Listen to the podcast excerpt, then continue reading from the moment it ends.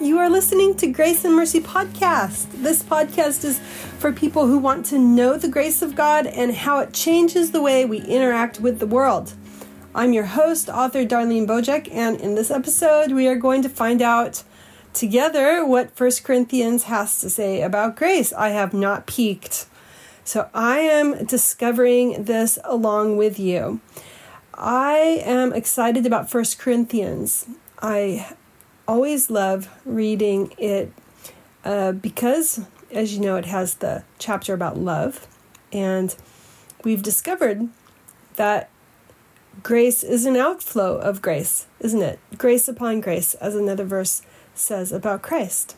So before we begin, I wanted to uh, read the so far the definitions. Uh, we have five words in the New Testament that are in the grace family charis, which is properly grace. It's preeminently used of the Lord's favor, freely extended to give himself away to people because he's always leaning toward them. So it has a feeling of leaning. Okay, the second word is chara, which is properly the awareness of God's grace favor. It's also called joy. You could say it's grace recognized. And related to that is chairo, which is properly to delight in God's grace, to rejoice. Literally, to experience God's grace or be conscious, glad for His grace. So we said how real joy is tied to grace, it's tied to it coming from the hand of God. My cup runneth over, you could say. Then we have the word charitou, which is properly highly favored because of res- they're receptive to God's grace. We did see that in Luke, and we're going to get more into it when we get to Ephesians. We have, then, we have charisma. And charisma is properly the operation of grace, the operation of grace or of divine favor. So I have been creating a bookmark with all of these, a really pretty bookmark, and I'm going to be having that uh, for free download on my um, on my website graceandmercypodcast.com so make sure you take a look over there download your bookmark print it out and use it in your bible as you do your bible study. That can help you in your uh, in your study of the word grace. So before we begin, I have a quote from Spurgeon. I read this yesterday. I was so blessed by this. I wanted to share it with you. Admire the marvelous sovereign grace which could have chosen us in the sight of all this. Wonder at the price that was paid for us when Christ knew what we should be. He who hung upon the cross foresaw us as unbelieving, backsliding, cold of heart, indifferent, careless, lax in prayer, and yet he said, I am the Lord thy God, the Holy One of Israel, thy Saviour. Since thou wast precious in my sight, thou hast been honorable, and I have loved thee. Therefore will I give men for thee, and people for thy life. O redemption, how wondrously resplendent dost thou shine when we think how black we are. O Holy Spirit, give us henceforth the hearing ear, the understanding heart. I really like that quote. It was in the context of Bible reading, uh, devotional that Spurgeon had, and he was talking about how our unfaithfulness is part of God's faithfulness. He knows we're going to be unfaithful and yet he still loves us. Remember the story of Hosea. And like in the Ho- story of Hosea, it was abominable, and yet he covered over the abomination with his own life, with his his own honor. Christ gave up the glory in order to cover over the abomination, to be our Passover lamb, to be our sacrifice, because he has this vision of what we will be in heaven for eternity with Him. So, First Corinthians has a bunch of verses on grace. The words we're going to see are charis, charisma, and chairo. We're not going to see chara there. So let's get started. Let us start with the word. Let's start with the word charisma this time. We have the first occurrence, 1 Corinthians 1 7, right in the beginning. He says, Because our testimony about Christ was confirmed in you, therefore you are not lacking in any gift as you wait for the revealing of our Lord Jesus Christ. So, the interesting thing about this word, the spiritual gift, here we have the package that's being that's going through the charisma machine, right? The spiritual gift, it's coming down from the Father, it's going into our lives, it's going out into the church and then out from the church into the world. So he says, You are not lacking in any gift as you wait for the revealing of our Lord Jesus Christ.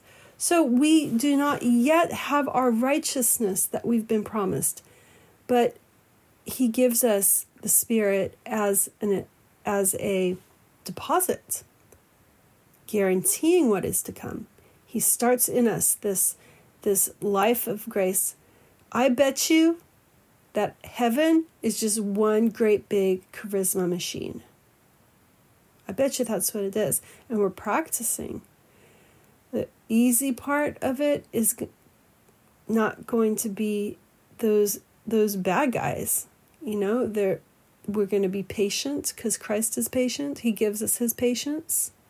We'll be as patient as Christ. We're going to be loving. We're going to be as kind. We're going to be as wise as Christ. Uh, wisdom as a as a gift from God Of course, we're not going to be omniscient or omnipresent, the divine characteristics, but we will have the, the righteousness of God. The fear of the Lord is the beginning of wisdom, and we will have the wisdom of God. We're going to have a jolly old time, as they say. I I really can't I can't picture it. I, I it's um it's kind of like a present under the tree that's wrapped and you kind of look at the shape. You kind of can maybe if you take a risk, you shake it to hear what it is. You you smell it, you feel how heavy it is, but you don't exactly see it. We know that we will be with Christ and that's that's the best thing. You know, when before I got married, I um my actually my husband Fikret proposed to me and I was actually surprised because it kind of happened kind of fast. I wasn't expecting him to propose. And I said, Well, what is marriage? You know, I really didn't know. Well, you know, I've seen married people, but I don't know. You don't know until you are in it what marriage really is. And he says, Well, it's kind of like a pool. We have to jump in and see. And so we um, decided to get married. And jumped in and saw and it was it was um it's just a different kind of a thing looking from outside versus looking from inside of a of a marriage i think when you're young you have you you maybe learn from books and movies. This is what what love is. This is what marriage is. But those of you who are listening who are married you know that marriage is much more deep than that and much more wide than that and has much more in it than just sharing a bed together. and um, so, as an analogy for heaven, uh, for God has chosen marriage to be the the symbol. You know, we don't really know what it's going to be like, but we'll be with our best friend. We'll be with the one we want to be with forever. Okay, we have First Corinthians 7 7. I wish that all were as myself am, as I myself am, but each has his own gift from God, one one kind and one of another. He's talking in this case about marriage, interestingly, and he's saying not everyone has the gift of being single, but each has his own gift from God. And so ask yourself right now, what what is my gift from God? And we know that gift from God are th- those those things he's entrusted to us, including our friends and our resources. Those are gifts. They are gifts from the grace of God, right? They are out of his hand. He's put he's given to us family, children, food, car, home, parents, neighbors. These are the gracious gifts of God that give us joy, right? And so we can rejoice in everything because joy doesn't come from those things. It comes from recognizing grace. 1 Corinthians 12 4. This is in the context of spiritual gifts. It says, Therefore I inform you that no one who is speaking by the Spirit of God says, Jesus be cursed. And no one can say Jesus is Lord except by the Spirit. Now, there are varieties of gifts, but the same Spirit. There are var- different ministries, but the same Lord. So, again, he's mentioning different gifts, varieties of gifts uh, for the coming through us into the church initially and from the church as a whole out into the world. Right? And and those gifts in particular for the church might be encouragement and hospitality and instruction, wisdom, words of wisdom, prayer, your heart, you know, compassion for uh, the needy. We all should have all of these as well, but sometimes some people just have an extra compassion or extra amount of those uh, those charismas from God. We have 1 Corinthians 12 9, which is a few verses later. He mentions it again. To one there is given through the Spirit the message of wisdom, to another the message of knowledge by the same Spirit, to another faith by the same Spirit, to another gifts of healing by that one Spirit. So, you know, it's given now, the word given here is not the word grace, but we know that grace is a synonym for the gift. So, gifts of healing by that one Spirit. To another, the working of miracles. To another, prophecy. To another, distinguishing between spirits. To another, speaking in various tongues. And to still other, the interpretation of tongues. And it continues. So, why does God give these gifts? It's by the Spirit for the church and from the church out into the world. Verse 28, chapter 12. And God has appointed in the church first apostles, second prophets, third teachers, then miracles, then gifts of healing, helping, administrating, and various kinds of tongues. So the word gifts of healing, helping, administrating, and various t- kinds of tongues is explaining again that this is this is part of that machine, right? It's like if you imagine, like we mentioned, the water cycle. Grace is like the water that comes down. It's coming down as a gift and it's going out. So the all of these gifts, all of these things are from grace, and it this word gift is, as we said, the operation of grace. The operation of grace as a noun. Two verses later, are all apostles? Are all prophets? Are all teachers? Do all work miracles? Do all possess gifts of healing? Do all speak with tongues? Do all interpret? So the answer obviously is no, but eagerly desire the greater gifts, which is our next verse in 31. So eagerly desire the greater gifts and then he says, And now I will show you the most excellent way. And we know that's when he says, he starts talking about love. So, what is the connection between the gifts and love? It's one verse. And now I show you a still more ex- excellent way. And he starts 1 Corinthians 13. If I speak in the tongues of men and angels, but have not love, I'm a noisy gong or a clanging cymbal. And if I have prophetic powers and understand all mysteries and all knowledge, and if I have all faith as so as to remove mountains, but have not love, I am nothing. If I give away all I have, if I deliver up my body to be burned, but have not love, I gain nothing. Love is patient. Love is kind. It does not envy. It does not boast. It is not proud. It is not arrogant or rude. It does not insist on its own way. It is not irritable or resentful. It does not rejoice at wrongdoing, but rejoices with the truth. Love bears all things, believes all things, hopes all things, endures all things. Love never ends. As for prophecies, they will pass away. As for tongues, they will cease. As for knowledge, it will pass away. For we know in part and we prophesy in part, but when the perfect comes, the partial will pass away. When I was a child, I spoke like a child, I thought like a child, I reasoned like a child.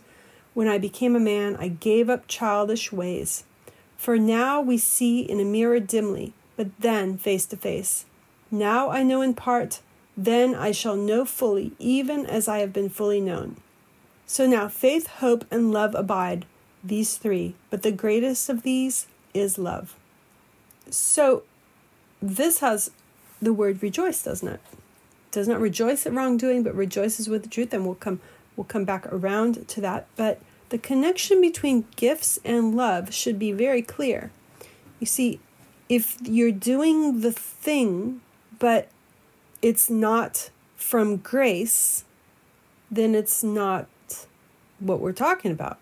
It's nothing. The goodness counts only as it's done from grace. And didn't Jesus hint at that when he said, I was hungry and you gave me something to eat. I was thirsty and you gave me something to drink.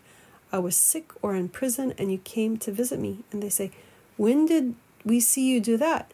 And he said, Whatever you do to the least of these, my brethren, you did to me. So he hints that the the source of the desire is what gives credit to that as being um, from from him or a reflection of who you really are, right? So you might have all of these external things, but that's not what it's about. It's about the cause. Why are you speaking in the tongues of men and angels? Why are you having prophetic powers? Why are you understanding mysteries and knowledge? Why do you have faith? Why do you give away what you have or deliver your body to be burned? Right? The the cause the cause for that should be the love which is coming down from the father right? Coming down in this charisma machine. All right we have the next word here which is chairo 1 corinthians 7.30 what i'm saying brothers is that the time is short. From now on those who have wives should live as if they had none and those who mourn as though they were not mourning, and those who rejoice as though they were not rejoicing, and those who buy as though they had no goods, and those who use the things of this world as if not dependent on them, for this world and it, in its present form is passing away. So, what is this talking about? Let's ask our question Is this the joy that comes f- sourced in God? No, not exactly. This is saying something else. If you're mourning, if you're rejoicing, don't forget you're thinking of the wrong thing. He's saying the world in its present form is passing away. Don't be dependent on the things that are in this world that cause joy, the things in this world that cause mourning. He's saying we are working on a different level here, on a different plane. Next verse is 13, verse 6. We just said that.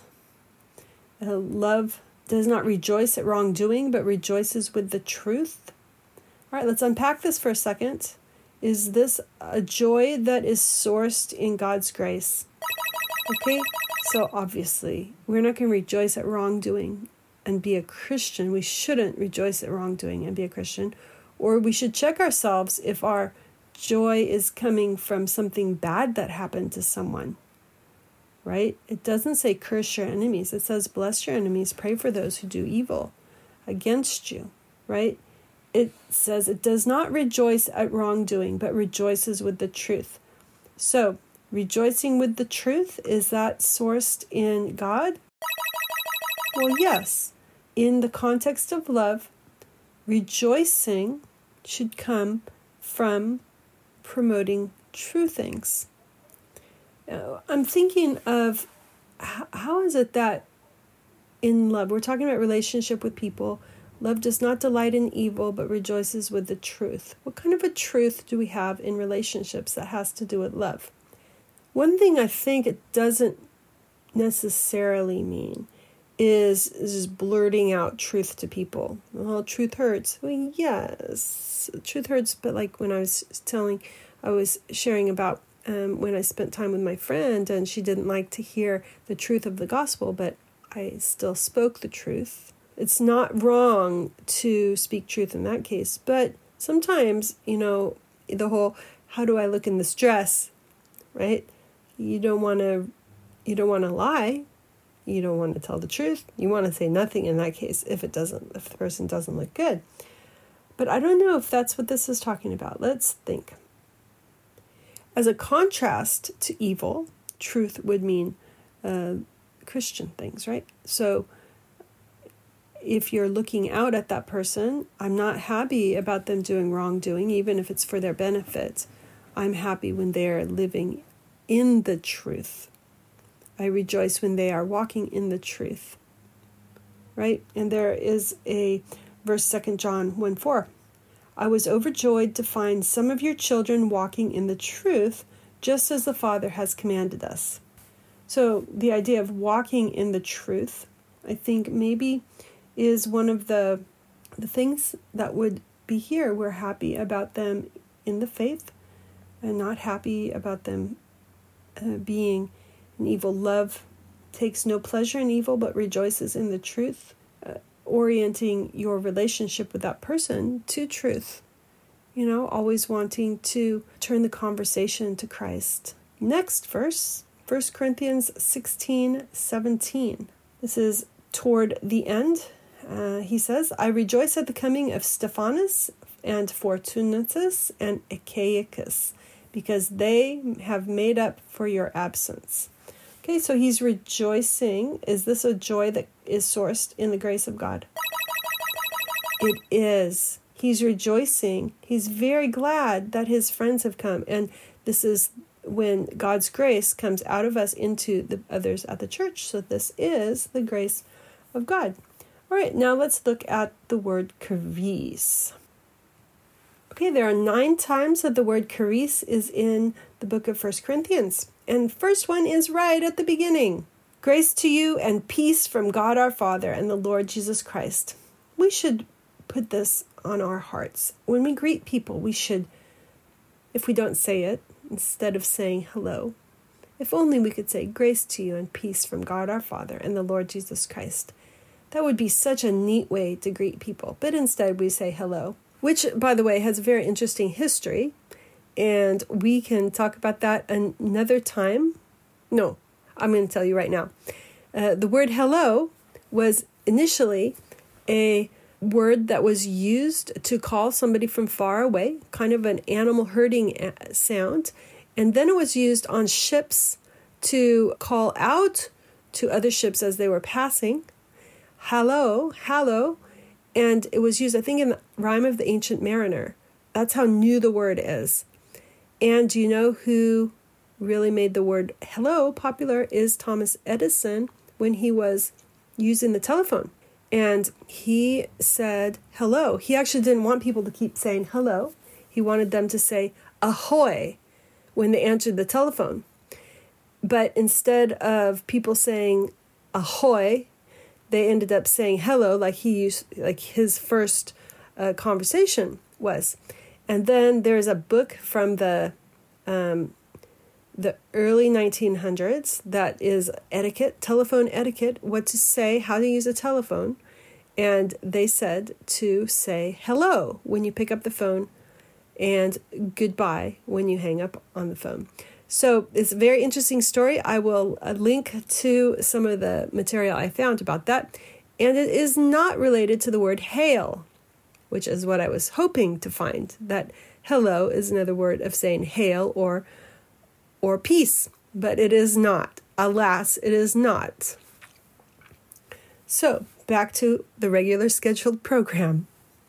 We have 1 Corinthians 3:10. For we are God's fellow workers. You are God's field, God's building. According to the grace of God given to me, like a skilled master builder, I laid a foundation, and someone else is building upon it. Let each one take care how he builds upon it, according to the grace of God given to me. Okay? So this is a an account of of this charisma machine. We have grace is given to him and he is laying a foundation. I laid a foundation. So this is that the grace of God coming down, giving gifts to his church in order for the church to be built. All right, 1030. For why should my freedom be determined by someone else's conscience? If I partake with thankfulness, why am I denounced?